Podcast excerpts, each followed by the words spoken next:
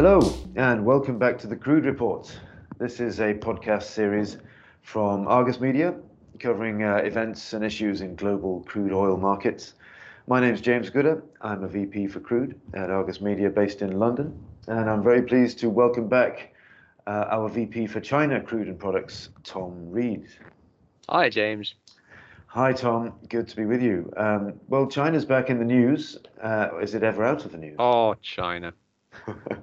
and uh, this week it seems to be that the uh, the, the issues that long-awaited uh, crude import quotas are uh, finally being um, assigned. You know what is being imported into China has a huge impact on crude markets everywhere else. So perhaps you can first of all tell us why is this long-awaited? What's what's new and what's been the impact of the delay? Yeah, no, it's. I mean, it, it has been keeping the market. I think it's fair to say on tenterhooks for some time. The government's been doling out this year's import quotas for uh, independent refiners piecemeal. You know, rather than handing out a huge majority of import rights at the start of the year, as it as it used to to a, to a larger extent.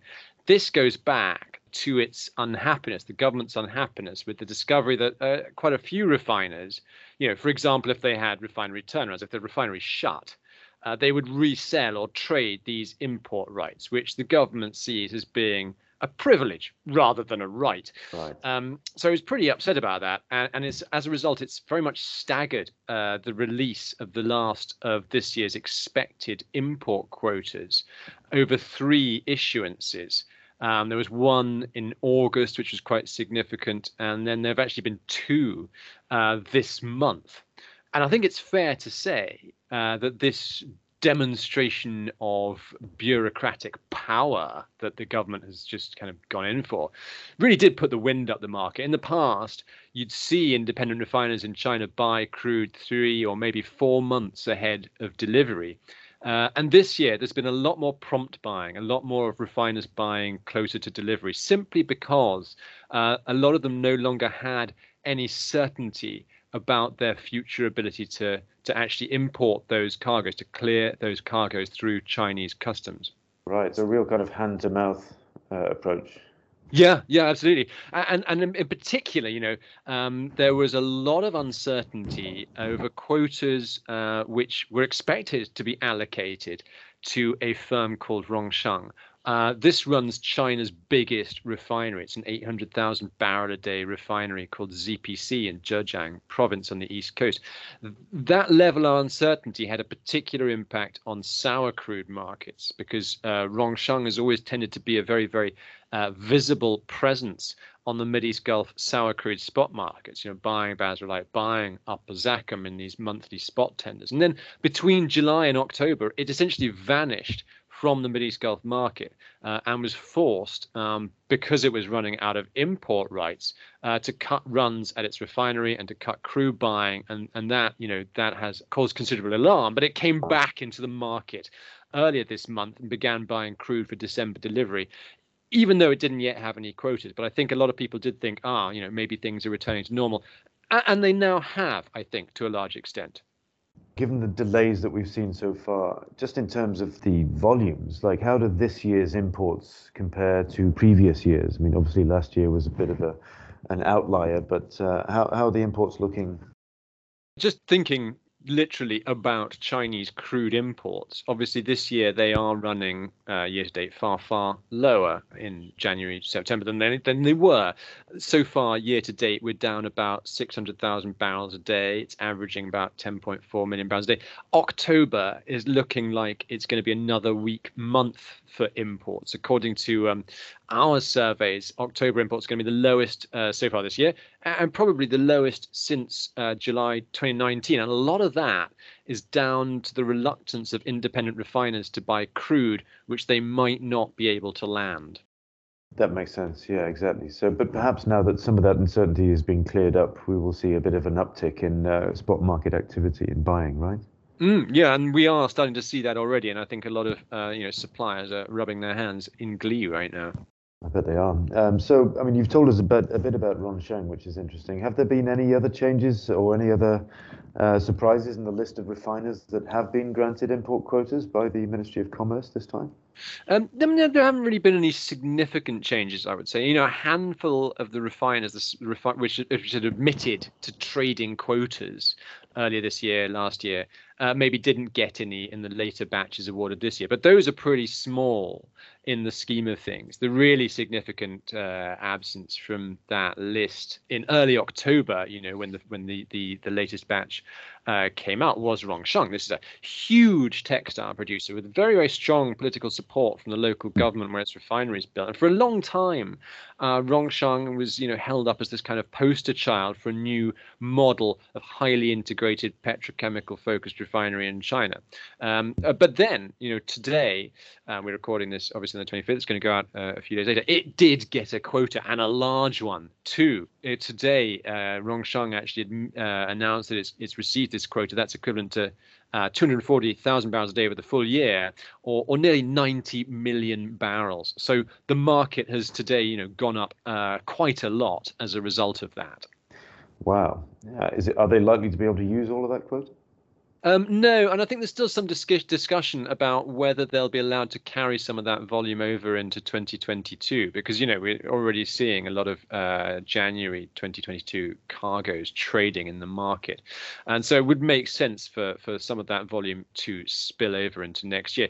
Historically, though, the government has been quite strict uh, that if you apply for 400,000 pounds a day of crude import rights uh, in in in a, in a, given year, you have to use them in that year, and use them or lose them. If you don't use them up, then the mm. following year you will get awarded a smaller uh, import allowance. But I think you know, given the lateness of the day, uh, it, it, was it probably rather unreasonable to expect uh, Rongsheng to to you know go into the spot market and buy 90 million barrels of crude for delivery to China before before December. I think there's probably going to be a bit of leeway around that.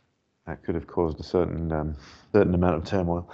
Interesting. So, I mean, you've talked a little bit about the uh, the boost in spot market activity, suppliers kind of circling this this newly re-emerged opportunity. But can you tell us a little bit more about the impact on the market itself, just in terms of the prices, and, and how significant this in, is in the broader demand picture in China and, and the, the wider region?